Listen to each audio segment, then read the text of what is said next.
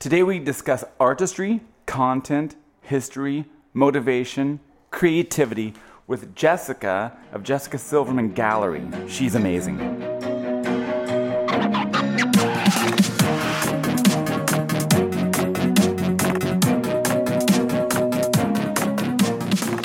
So obviously, thank you for coming, Jessica. It's You're a welcome. pleasure to have you here at the studio.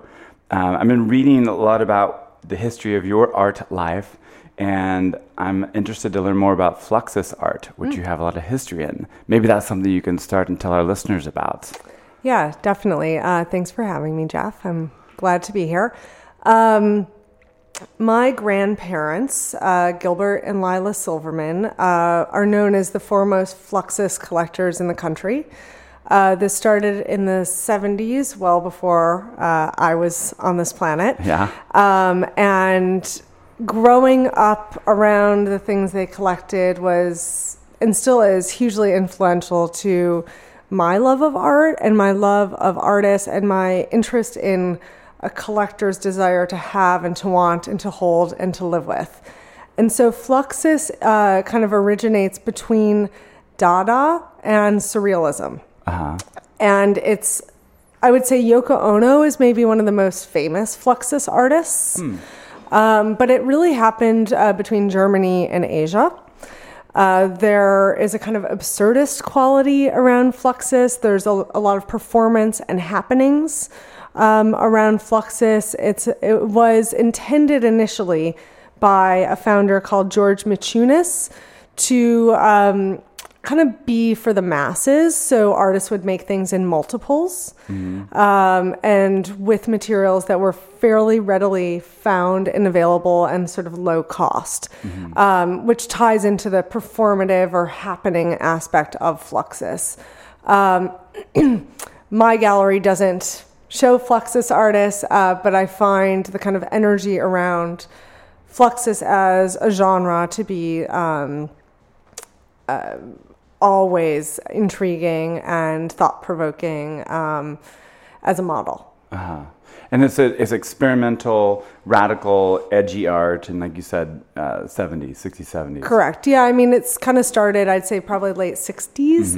And actually, my grandfather lo- preferred Dada, to be honest, at first, but it was already too expensive. And Got so he, uh, being a kind of businessman, um, sought Fluxus, which at that time was very inexpensive, made in multiples. And what he started to do was buy, like, let's say an artist made um, a multiple of 10, he Yeah, would buy buy all all 10. 10. Exactly. That's Which cool. wasn't, Well, I mean, a- it, it was not so great. The artists weren't so thrilled about it at the Right. time um, Yeah. because, you know, they were making it to be disseminated Mm-hmm. um, kind of more freely and openly. Yeah.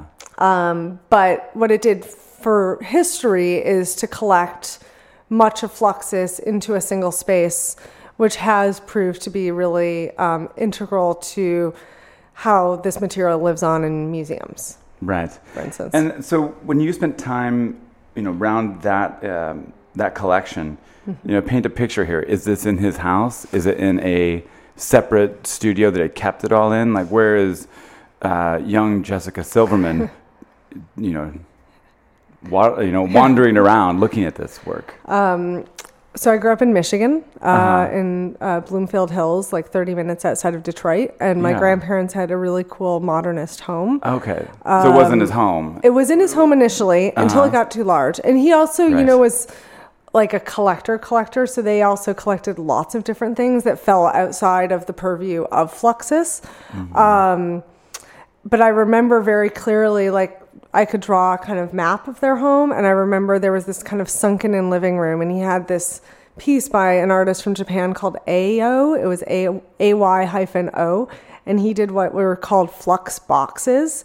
And so they were wooden boxes with holes in the top.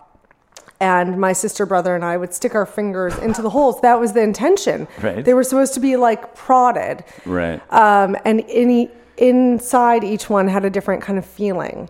So I love the like tactility of that. Um, so there were marbles inside of one. There was Oh. foam inside of one.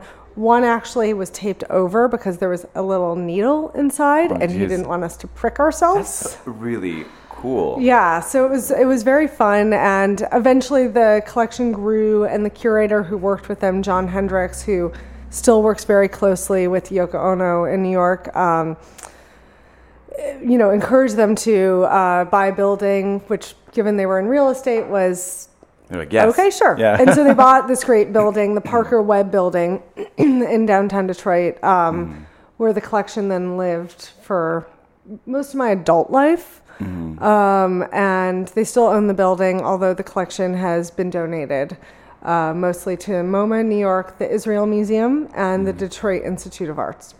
Um, and yeah, there's still uh, other parts of the collection that uh, my uh, family's dealing with, um, but the main bulk of Fluxus is now in museums.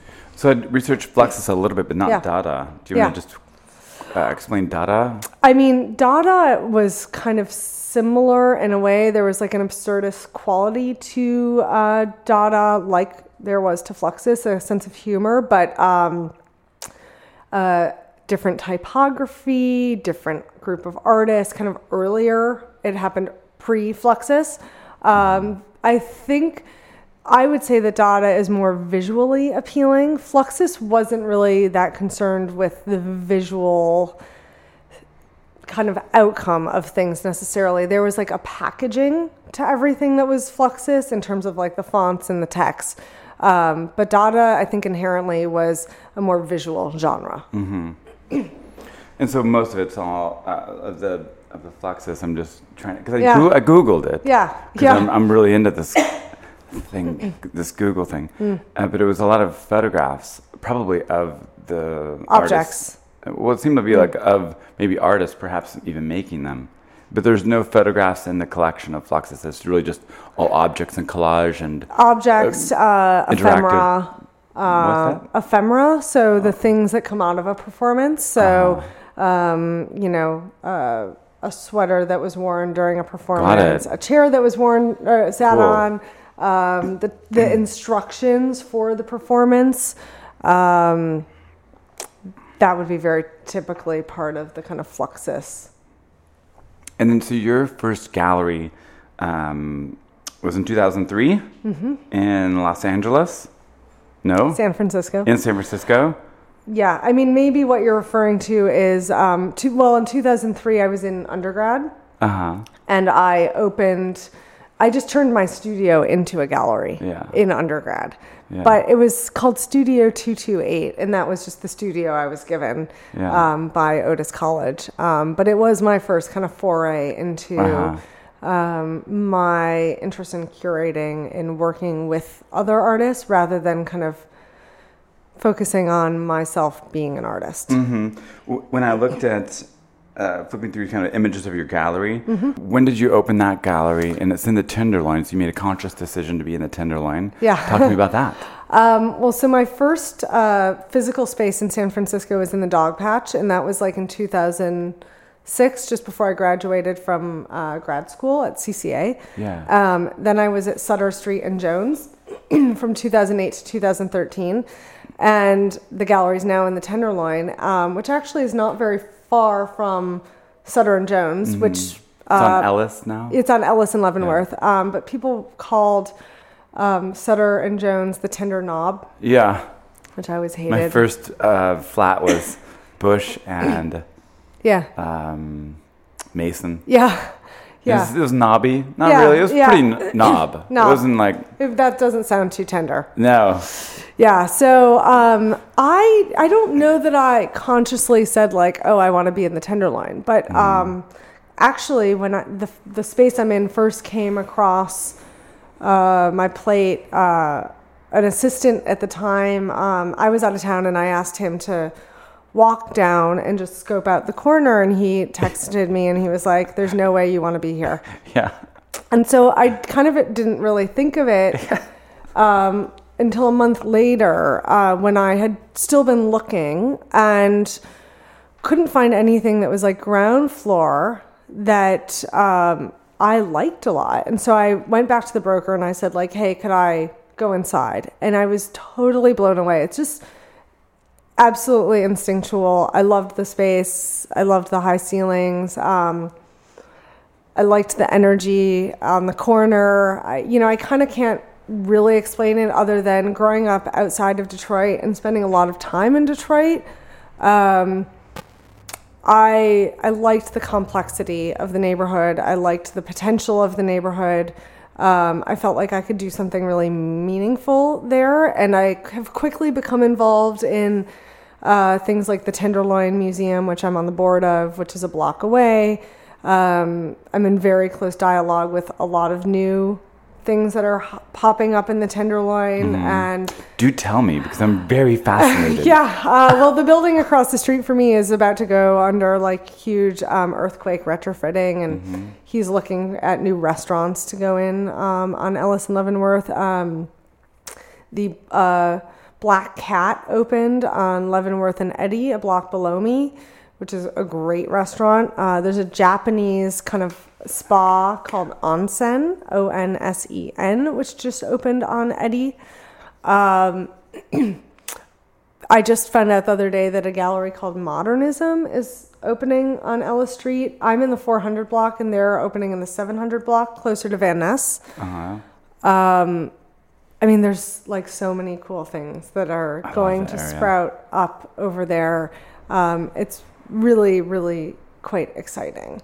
I can remember walking through uh, when I first moved here. I had to find some sort of storage facility, so Yeah. I, you know, found it in the, and I found the address, and I was just walking around these beautiful flat blocks. For some reason, I didn't really take on the um, the drama of the Tenderloin yet. Like I didn't see some of the the you know maybe historic problems with homelessness, um, et cetera, et cetera. Yeah. Um, but I just remember taken by the area, and it was flat. It was beautiful. The buildings are all gorgeous. The buildings are amazing. Like, it's like really gorgeous. the most smoking area of the city. yeah. I was just at Paris Design Week Oh, cool. last week, and just walking around like flat, of course, because Yeah. of Paris. It's gorgeous everywhere you are. I came to dinner with like three other designers that were we were all, you know, kind of traveling together, um, and I was like, we have to do something about getting the Tenderloin back. Yeah. I was like, where, I was just like had this reaction, and, uh, And it it's- reinvigorated it's- every. T- It's going to often. happen. I mean, there's also a woman called Joy Ou who um, has a architecture and design firm called Group I. She does a lot of real estate around the city, and she's taken on uh, a corner that's kind of like um, Market. It kind of backs up Market into Golden Gate. It's a massive plot of land, um, and she's doing like condos, hotel, um, street front retail, um, and within that, because it's such a large project, there'll be like an arts budget, and she's trying to do things around the Tenderloin. So it's only a matter of time. Um, you know, I spend a lot of time down there, and it's um, uh, we can't all just kind of come in and expect like everyone to just disappear. There has to be a Sure, lot of patience um, and understanding for this like very long history um, of these low income housing units and Yeah, the people that are there and the services. services that are Yeah. really needed there. Mhm. Um, so you know, play both cards. Right. Yeah. Um, and so another note about your gallery, um, you're known for just discovering emerging Mm-hmm. artists in California and bringing them to the an international audience, but also introducing foreign artists to San Francisco, uh, the whole area. So uh, on the, the latter part of that, you know, where are the foreign artists from? Where do you where are you fascinated? Um, I mean, if there's any region. Yeah. Um, so, just to caveat the idea of emergence, um, Uh-huh. my uh, definition of it is fairly expansive. And so, um, I'm really interested in working with artists that are young and uh, more established or more, uh, let's say, mid career, uh, 60s, 70s, um, and bringing them to uh, an international audience. So in 2013, when I reopened the gallery, we did a show with a guy called Amikam Toren. He's an Israeli artist uh, based in London.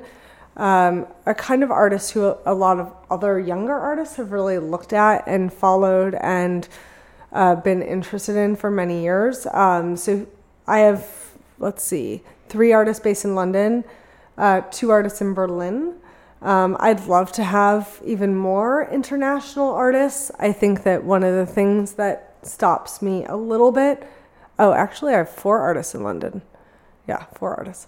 Um, is uh, shipping is you know astronomical from those far off places. Sure. Um, so because there's like artists I love in Asia that I'd love to work with, and we're slowly trying to figure out ways to do that. Um, but you know, those are my restrictions um, at the moment. But I have spent a lot of time in London, so I, and Berlin. So those are the places where um, foreign artists at the moment are based. hmm And how much do you intertwine uh, the work you show and the work you promote with, you know, you know, residential interiors? Or, and how do you see those combining? How do you evaluate some of that?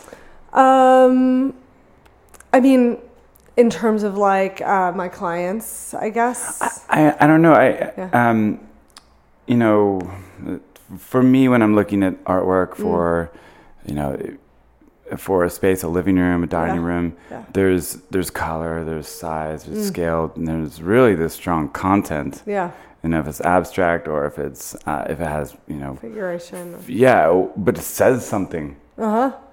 You know, and and that me that that- that goes into the pot of the whole conversation Right. that's happening in the room with all the furniture shapes, you know, their era, Yeah. th- their color, everything. Yeah. And so, you know, do you think, um, you know, much about where it might end up later? You know, how much do you Hmm. consider artwork with, within its final environment, or perhaps you're you're kind of thinking it more in, in just a gallery uh, space in someone's home, a- Yeah, a, grand foyer. probably. I live with art, um, but I, you know, I do have some clients who um, don't really like to store things. So once all their walls are filled, we come up to this like, you know, well, what do they do? You know, they're run- uh, do they build a new house? Do they take my advice and get some storage and rotate things? Um, I tend not to think too much about where it's going to go after the show. I usually, I'm, I labor over exhibitions, especially when they're kind of curated group shows with a few different people, um, and I'm very conscious about not being overly commercial, but obviously I do have to um, think about showing things that I feel like could live on beyond my white walls. Um, so it's really about doing a great exhibition, presenting an artist's work in a way that they and myself would feel proud of, um, and then communicating the importance of that work to the client in hopes that they could see how they could live with that work in their domestic space as well Mhm. afterwards. Does that make sense? Yeah, yeah. No, I'm, and this is a topic that I Yeah. I don't know that I can fully put voice or Yeah. words to. Yeah. Uh, but you know, the I have a client who down in Hillsborough. You know, she is this gorgeous painting. It's Yeah. uh, it's got a Iraqi you know soldier. Yeah. It's got a Muppet. Yeah. It's got a woman. You know, just Wow. y- you know, painting baroque. I, I don't know. Yeah. They're a great question. I should know the answer to that. But she kind of, um, I'm so visual, so I'm not going to, unfortunately, be able to retain Yeah. all these like names of, Yeah. of everything that runs across my phone. really Yeah. my, my clients will sometimes text me, Yeah. "What do you think of this one?" Yeah. And then you know, my first. My first response is, you know, it's got to be the right scale for wherever you want to put it, because Yeah. I can't have it dotted. It Yeah. can't just be brilliant and be under scale. It Yeah, just look for the space. ridiculous. Yeah. And then and then I'm like, oh my god, that's so hot. That's mad cool. Yeah. You know that that content. Yeah. And that's what I kind of evaluating. She then got um, a, a little bit afraid of what people might see when she when they came over. Oh. Uh, In, in specifics. Um, I think she was afraid someone was in the military, and then she thought maybe that was a little too edgy. And she's actually way um, artistic. Yeah. So she she would it wouldn't be typical, uh, Yeah. from my understanding of her personality. And Yeah. but at some points, you know, content is too much or something's too strong. Where do you fall in that when you're like, oh, that's is anything too strong for you? Yeah, definitely. I mean, um, uh, I could go on record and say that I have no male genitalia in my home. and that is a rule I follow uh, for myself. Um, but uh, you know, I I actually am quite fond of difficult content, um, but I'm also very aesthetic, and so you know, I'm trying to think of like a good um, somewhere in between. Well, someone like Andrea Bowers, who's an LA based artist, deals with a lot of uh, political content. Um, she actually mm. works with a lot of protesters um, as her research.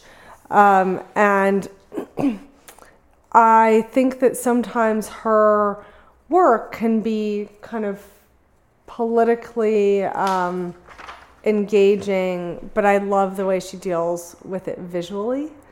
Um, so she did uh, a neon light piece uh, that was called Community or Chaos, um, which I thought was like a really kind of potent statement. Um, she did another piece about uh, uh, like Planned Parenthood recently. She's done a piece about, uh, I mean, so I, I, am more and more, especially in this day and age, uh, try to be content driven. Mm. Did you see that sculpture? I think it was almost a statue that was in during the election cycle. Emperor, mm-hmm. the emperor has no clothes. It was Donald Trump naked, but he was really obese, and it was in the Tenderloin, uh, not Tenderloin. Sorry, the oh, Castro. Really? Was I in the may Castro? have thankfully missed it. I'm. I don't oh, yeah. know. Was it? was well, it good? Was it weird? I don't know. I. I. It was up a little bit, and I think you know. There was some chatter about is body shaming and so mm. people were standing up for like you're just kind of shaming him because of he's in this case it was like the artist made him very obese right he had no clothes on there was also rolls in his stomach and mm. everything was just in it like very small genitalia yeah. actually oh that's funny yes Hysterical. But so I mean, I think a lot of people probably enjoyed it. Yeah. Um, and but, but I remember one friend kind of commenting because it was all over my Facebook pages, mm. And someone was like, "You know, is that really right? Because body shaming." I don't know. Oh. I just wondered if you, you would have an opinion if you had seen that. You can Google it. Yeah, I will Google it. I don't know that I would have. S- yeah, I probably wouldn't have liked it. I could probably be certain of that. I don't know that I would have loved it as a public art sculpture. It's not permanent, is it? Mm-mm, okay, yeah. that's good. Yeah, no. I had heard about it, but I haven't. I'm not a, on uh, Facebook, and um, so I miss a lot of things. And so you also curate Fused, which right. is a gallery hosted by Yves Béhar. Yeah, yeah. Just to um, it's in his design studio. Oh, right on. That's it's just like around the yeah. corner from here. Yeah, um, he's always been like a very big supporter of me and my program. Um, his wife Sabrina Buell mm. is a wonderful art advisor, also a good friend, oh, yeah, yeah. and um, when he was moving into that building, I was still in my very small gallery space, and so he thought maybe I'd like a bigger space to curate. Um, so that's it's now been about three years. We've done some really great shows there. Um, we have one opening tonight from six to eight uh, with a young guy called Ben Quinn. And the shows really, um, I try to run everything by Yves, um, but the shows really are my uh, curatorial uh, premise. Um, the shows typically are, are up for longer than the shows at the gallery, um, and it is a space that everyone who walks into his building goes through because it's kind of the front area of the building. Mm-hmm. Um, and it's been a really fun project to be able to spearhead. I think he really likes it. Um, sometimes I'll get really busy and I won't do a show as quickly as um, maybe he might like. And uh, he always says he misses the shows. He likes having things on the wall there, yeah. which is great. and it's great to have someone uh, be that supportive of your vision. Totally. It's been wonderfully beneficial, and I'm a big fan of everything he does and and Fuse Project in general. He's a, he's a master artist. Uh, he really in his is. own right. he is. He is uh, quite brilliant. Colorful or monochromatic? What's your personal favorite? Um, Oh God, I go both ways. Um, I'm a big Robert Ryman fan who um, famously painted like white monochromes. Um, there's something to me that's really generous about them. even in their presentation of absence. Um, at the same time, I really love color, and um,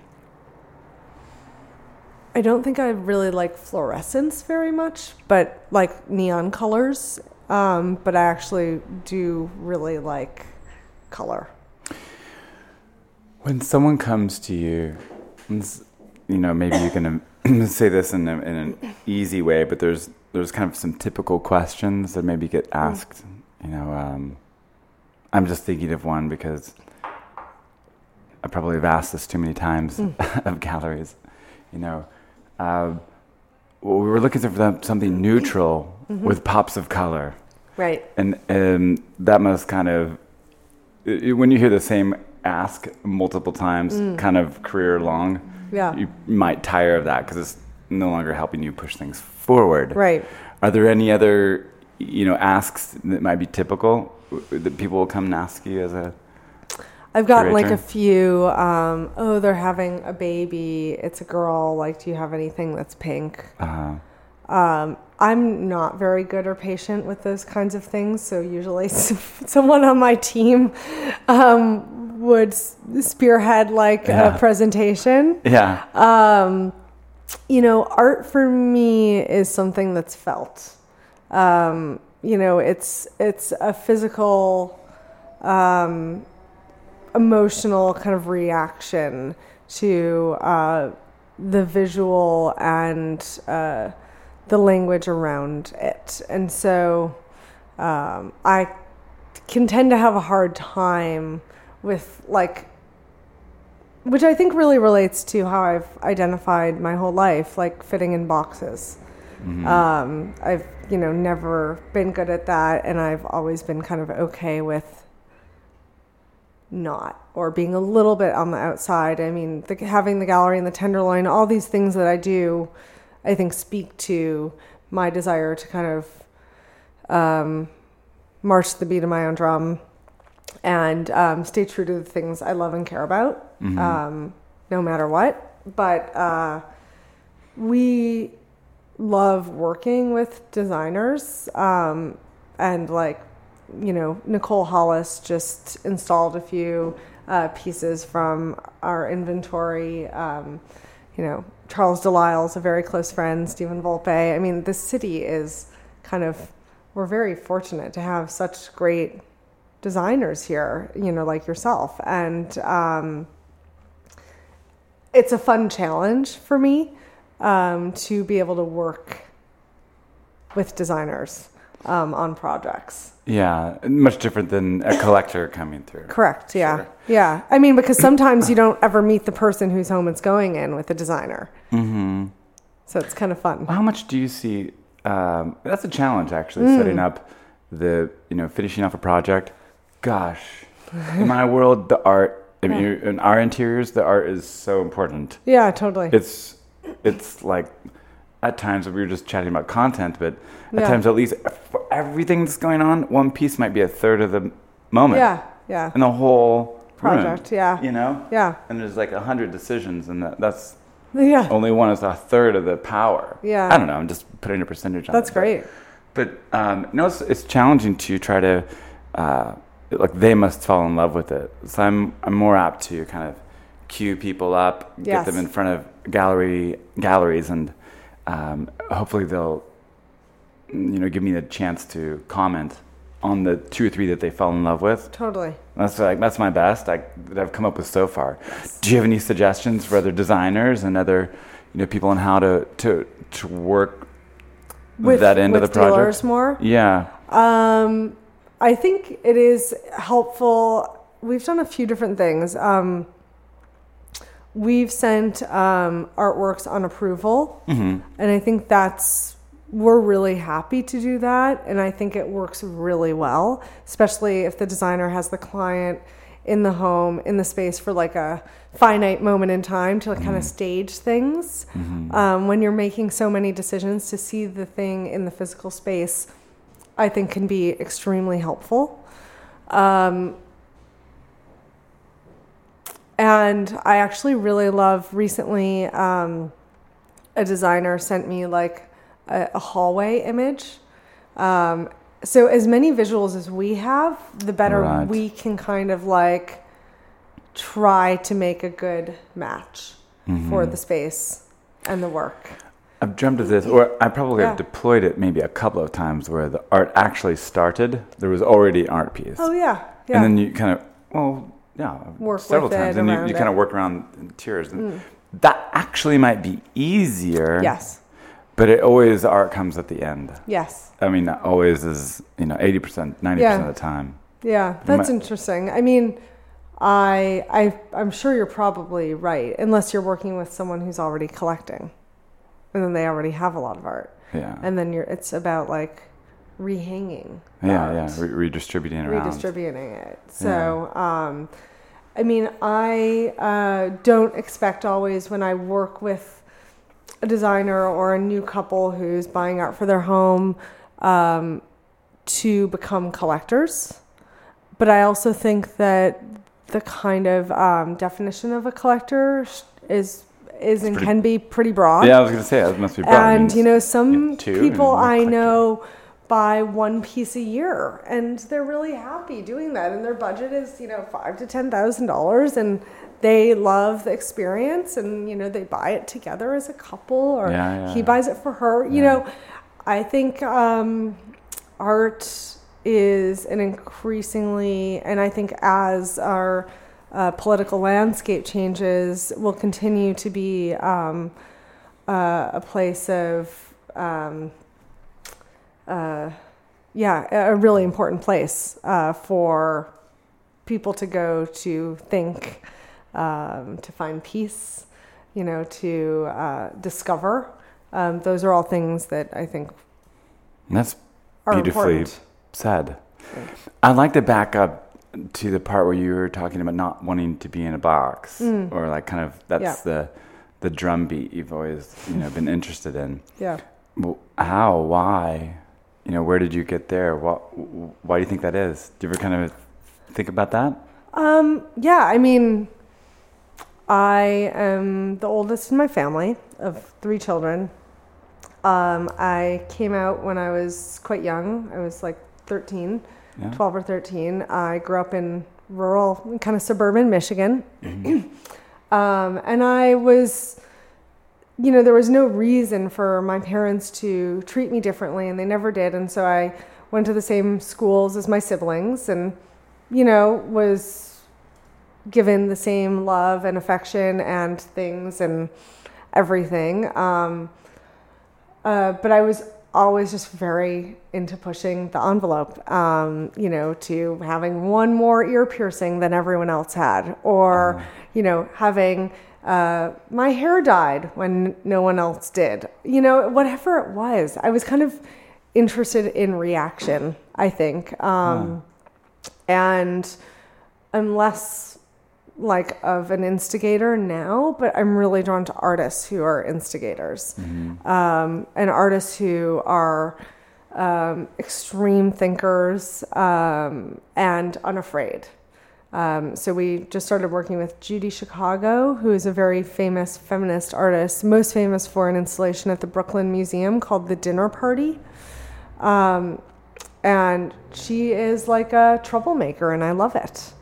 Um, you know, that is, you know, that is the role she sees herself in. I mean, she also makes beautiful, intelligent, important work, but she is not going to not push the boundaries. Um, and I think, again, you know, more than ever, we probably need a little bit of that. Um, and so, yeah, maybe uh, maybe that answers. Yeah, no. Your I mean, question. I, um, I hadn't thought about it too much, but yeah, no, that's that's great. Yeah. And when you evaluate the even the Bay Area, Mm. there's different regions here in the Bay Area. There's Silicon Valley, Sure. there's Oakland. Do you think there's a different art scene in each of those? And does your work kind of have to mirror any of that? Um, yeah, I mean, I'm sure there is definitely. Um, I try not to like I think some people's instinct, like there was this Silicon Valley art fair, and they had like a lot of digital art and drones Did flying you go around. to that? I Did you- didn't go. Uh, Okay. Okay. I think I know where you're going with this. But I um, think, you know, from the outside, some people's instincts would be that Silicon Valley wants digital art. Mm-hmm. Um, my partner's actually a sociologist and uh, writes about the art world um, and is really. That's helpful. Yeah, yeah. And, um, you know, she has talked to a lot of uh, people in technology um, also who have collected.